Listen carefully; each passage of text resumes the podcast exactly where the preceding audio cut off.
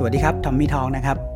ปัญหาอันดับต้นๆนะครับของหลาย ๆ คนเวลาที่ตั้งใจอยากจะออกมาสร้างตัวตนด้วยการออกมาพูดหน้ากล้องนะครับมันก็คือความรู้สึกที่ว่าตัวเองเนี่ยทำได้ไม่ดีนะรู้สึกว่าตัวเองเนี่ยไม่ได้เรื่อง แล้วก็เป็นคนไม่เก่งนะครับ บางคนเนี่ยก็อาจจะถึงขั้นรู้สึกว่าการที่ต้องมาอยู่หน้ากล้องเนี่ยมันเป็นเรื่องที่น่าขยาดหวาดกลัวถึงขั้น ที่จะไม่อยากที่จะทำเลยเนี่ยนะครับก็มีเหมือนกันนะครับ เพราะว่าตรงนี้เนี่ยมันเป็นคำถามที่ผมเนี่ยได้รับบ่อยมากๆนะครับ มีคำแนะนำมากมายนะครับสำหรับเรื่องของการออกมาพูดหน้ากล้องให้เก่งนะครับ อย่างที่เราเคยได้อ่านได้ฟังกันอยู่บ่อยๆเนี่ยก็อย่างเช่น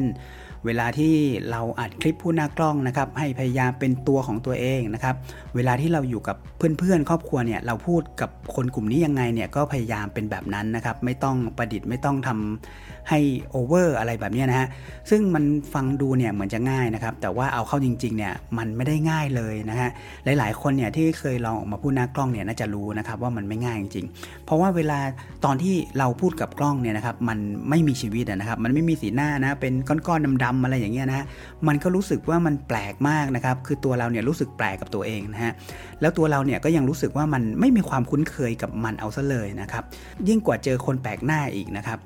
นอกจากนั้นเนี่ยความคาดหวังนะฮะว่าจะต้องออกมาให้เราเนี่ยลุกต้องดูเหมือนยูทูบเบอร์คนดังนะต้องพูดเก่งเหมือนพิธีกรที่เก่งๆนะฮะที่เรามีในใจที่เป็นไอดอลของเราเนี่ยนะครับเป็นต้นแบบที่เราอยากจะทำให้ได้เนี่ยนะครับ มากดดันมาคาดคั้นตัวเราเองอีก แบบนี้นะครับมือใหม่อย่างเราเนี่ยจะเป็นยังไงฮะมันแพ้ภัยตัวเองตั้งแต่ยังไม่ได้เปิดช่องเลยนะครับ เมื่อคำแนะนำต่างๆนะครับ ดูจะเป็นเรื่องที่ทำตามได้ยากนะฮะเราอาจจะต้องหาตัวอย่างดีๆนะครับ ให้เราเนี่ยได้เห็นภาพแล้วก็ดูเป็นแนวทางให้เราเดินตามได้นะ ผมมีเรื่องราวดีๆ เรื่องหนึ่งนะครับที่เป็นเรื่องที่สร้างแรงบันดาลใจให้กับผมนะครับแล้วก็ให้ผมเนี่ยสามารถที่จะออกมาพูดหน้ากล้องในแบบที่เป็นตัวของตัวเองนะครับเรื่องราวที่ผมจะเล่าให้ฟังนะครับเป็นเรื่องราวของเด็กชายชนเผ่ามาไซนะครับประเทศเคนยาอายุ 13 ปีที่มีชื่อว่าริชาร์ดทูเรเรนะครับกับสิ่งประดิษฐ์ที่สร้างชื่อเสียงให้กับเขานะฮะนั่นก็คือไฟไล่สิงโตนะฮะเล่าให้ฟังคร่าวๆนะครับด้วยความที่เป็นคนชนเผ่ามาไซนะฮะอาศัยอยู่ในทุ่งหญ้าสวรรค์นาในเคนยานะฮะทำให้ชีวิตของผู้คนที่นี่เนี่ยมันมีความใกล้ชิดกับสัตว์ต่างๆเนี่ยมากมายนะครับไม่ว่าจะเป็นยีราฟม้าลายสิงโตอะไรแบบเนี้ยทีนี้นะครับปัญหาในการอยู่ร่วมกันก็คือสัตว์เลี้ยงของชาวบ้านเนี่ยมักจะถูกสิงโตเนี่ยย่องมากินในตอนกลางคืนนะครับแล้วบางครั้งเนี่ยผู้คนที่นั่นเนี่ยก็โดนสิงโตทำร้ายด้วย และปัญหานี้นะครับก็แก้ไขได้ยากมากนะครับจนเด็กชายริชาร์ดทูเรเรวัย 13 ปีเนี่ยนะฮะได้สังเกตเห็นนะครับว่าเวลากลางคืนนะครับที่มันมีคนจุดไฟเดินเฝ้าฝูงวัวเนี่ยจะไม่เคยเจอสิงโตเลยสักครั้งเดียวนะครับ แต่ว่าถ้าเกิดจุดไฟไว้นิ่งๆนะครับ จุดไฟไว้เฉยๆเนี่ยนะครับ วันแรกๆเนี่ยอาจจะได้ผลนะฮะ แต่ว่าวันต่อมาเนี่ยสิงโตมันก็จะรู้ทันนะครับ แล้วมันก็จะเข้ามากินวัวเหมือนเดิมนะครับ เด็กชายริชาร์ดเนี่ยนะฮะก็เลยสร้างไฟกระพริบนะครับจากแบตเตอรี่แล้วก็กล่องสัญญาณไฟเลี้ยวรถเก่าที่หาได้ง่าย ๆนะครับ มาสร้างเป็น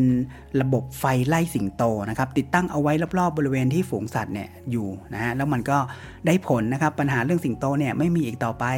และทำให้เรื่องราวของเด็กชายริชาร์ดทูเรเรเนี่ยนะครับ ดังมากนะฮะจนทำให้ทาง TED Talk นะฮะ TED Talk เป็นรายการในการแบบว่าออกมาพูดสร้างแรงบันดาลใจเนี่ยนะครับ สนใจนะฮะแล้วก็เชิญให้น้องริชาร์ดเนี่ยมาพูดเรื่องราวที่เป็นแรงบันดาลใจนะครับให้กับผู้คนนะครับเรื่องราวของเขาเนี่ยนะฮะ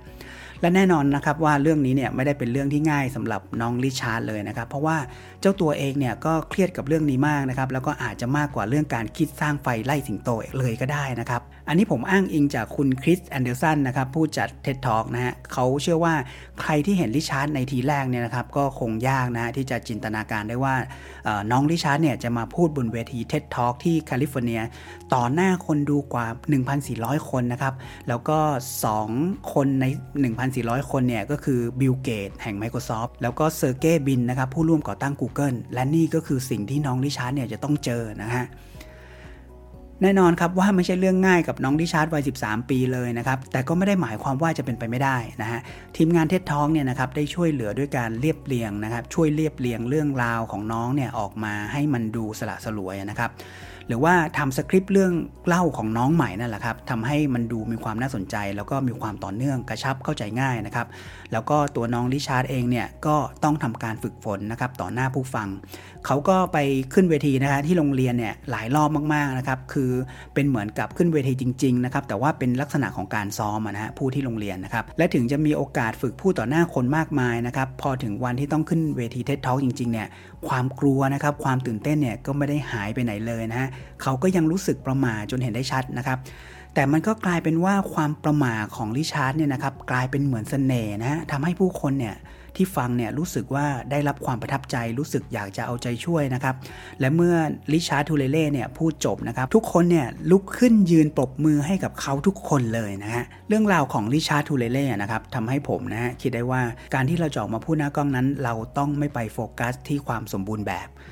ฉันจะต้องพูดได้ไหลลื่นดูเก่งดูเท่นะครับ แต่เราเนี่ยจะต้องเล่าเรื่องที่เราคิดว่ามันมีประโยชน์กับผู้ฟังของเรานะฮะและเล่าไปในแบบที่เราเป็นนะครับ จะพูดติดติดขัดขัดบ้างเนี่ยก็คงจะไม่เป็นไรนะฮะจะพูดผิดพูดถูกก็ไม่เป็นไรนะฮะถ้ามันแย่นักเนี่ยเราก็ยังตัดต่อได้นะครับ ก่อนที่เราจะส่งให้คนอื่นชมนะครับ เพราะว่าเราเนี่ยไม่ได้พูดบนเวทีนะ เราพูดอยู่หน้ากล้องใช่ไหมครับเวลาที่หลังหลังจากที่เราอัดเสร็จเนี่ยเราก็ต้องมาตัดต่ออยู่ดีนะครับ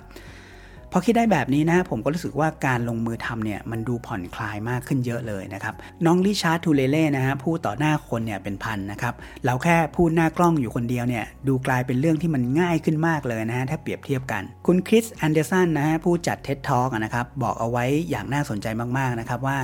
คนเราส่วนใหญ่เนี่ยนะฮะมักจะคิดว่าการพูดในที่สาธารณะเนี่ยมันเป็นเรื่องยาก